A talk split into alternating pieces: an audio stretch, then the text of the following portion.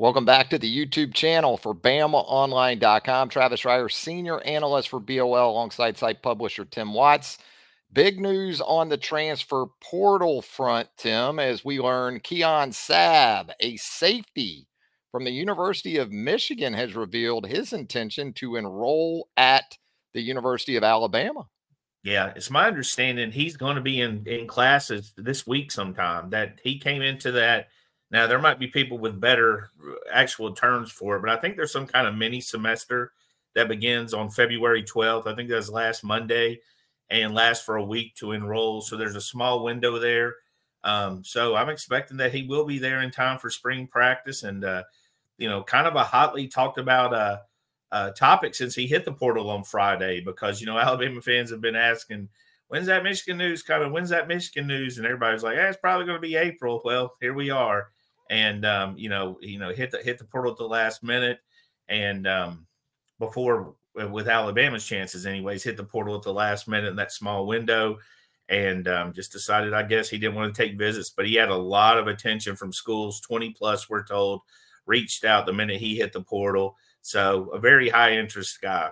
Yeah, the ongoing saga involving Jim Harbaugh and the NFL kind of extended or deferred that transfer window for the University of Michigan. And it really felt like UM was pretty much going to keep all of its guys, especially after promoting from within where Harbaugh's replacement is concerned. But you did have some changes to that defensive staff up in Ann Arbor. But Sabb, a six foot one, 208 pound safety, uh, in his second season with the Wolverines in 2023, he had six tackles in Michigan's national championship game win over the University of Washington. So college football in 2024, right, Tim? Keon yeah. Mm. Sabb played against Alabama in the Rose Bowl last month, played against Kalen DeBoer in Washington in the national championship game, had six tackles against Washington in that national championship game, did Saab, Sabb. And here we are. Now he's apparently going to be a member of the Alabama Crimson Tide.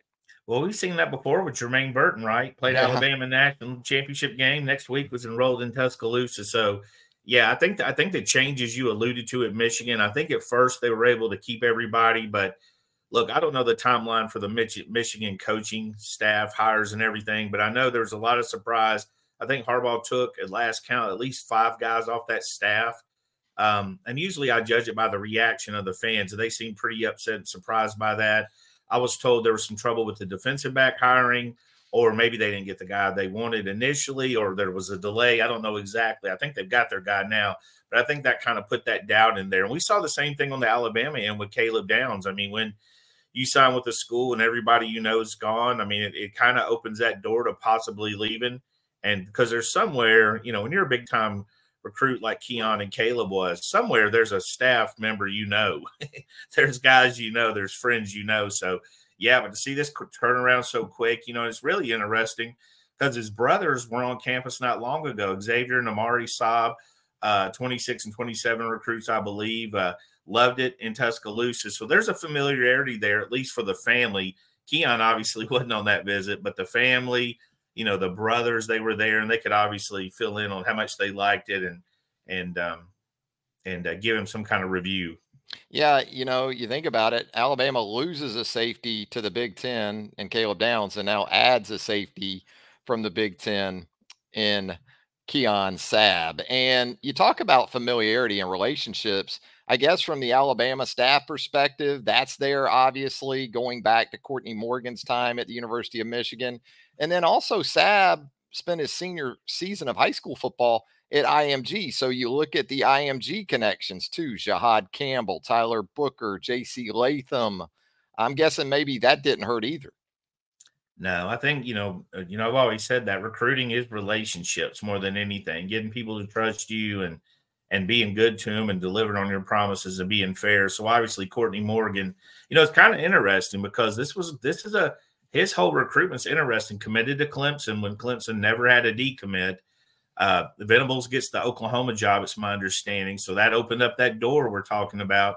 Uh, Courtney Morgan played a role in getting him to Michigan. I think that relationship was already established, even though he's expected to sign with Clemson at the time. Um, and obviously, that relationship's still there because the parents are coming from New Jersey. bringing their you know their two of their sons to visit, hanging out in Tuscaloosa. So yeah, I think you know, and that's what we'd heard about Courtney Morgan, right? He's a relationship guy. Um, he's going to have those kind of connections. He just reaches out, you know, seems like a pretty popular guy and easy to talk to. So I imagine there's a big brother vibe there as well in all of this.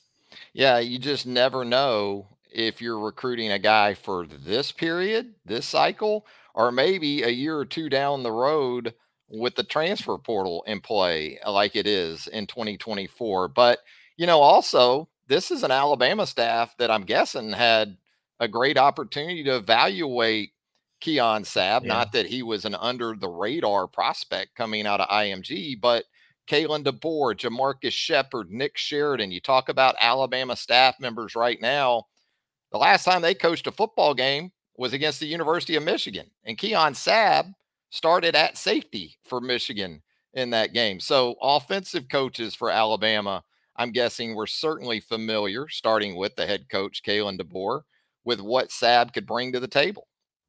Yeah. And also, where did the defensive back coach come from Alabama? Wisconsin, right? So there's a lot of familiarity there with this with this guy. They didn't have to dig deep to scout him. You know, they knew right away what they're doing. I'm, it's my understanding that Colin Hitzler did a really good job in a short time of selling what they were going to do as far as what they need from the defensive back position. And look, it's not a recruiting pitch. You can say we don't have a lot of experience here at Alabama. You can say that if you're a coach.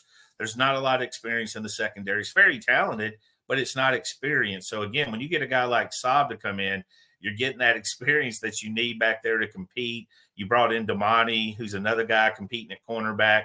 Those are guys that are talented, but they also got experience on the college program.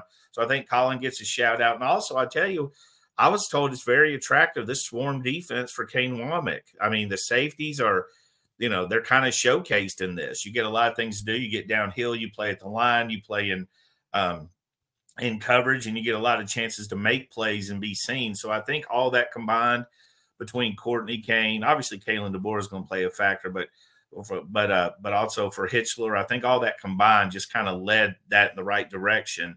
And again, you know, we're I think most people expect Alabama to be a team that's going to compete next year.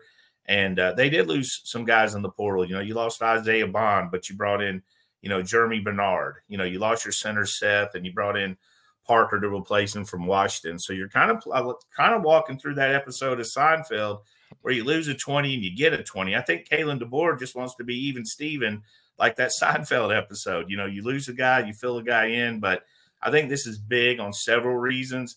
Experience is the one that jumps out to me the most. I think that's big. This guy has played in a national championship game. He's played in as high profile a college game as you can get. But also, I think you add talent to that roster. And, you know, it's a guy, obviously, the Alabama staff felt comfortable with.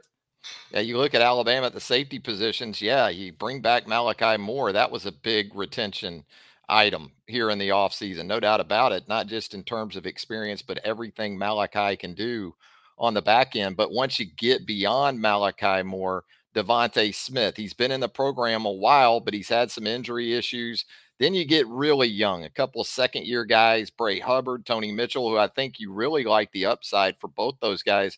Then you get into some true freshman types, some early enrollees, Peyton Woodyard, who we expect to be a great player for Alabama. Same for Red Morgan. Dre Kirkpatrick Jr. has some of those attributes that you look for in a versatile defensive back. So numbers are okay, but experience absolutely not at the level you would like. And with Sabb, you talk about the 425 and even though I didn't really see him play that star or that slot corner type of position, in a 425, maybe he is a candidate for that position that has typically been more of a slot cover corner, but can be a safety linebacker type in Kane Wommack's defense. So perhaps some versatility where his addition is concerned as well.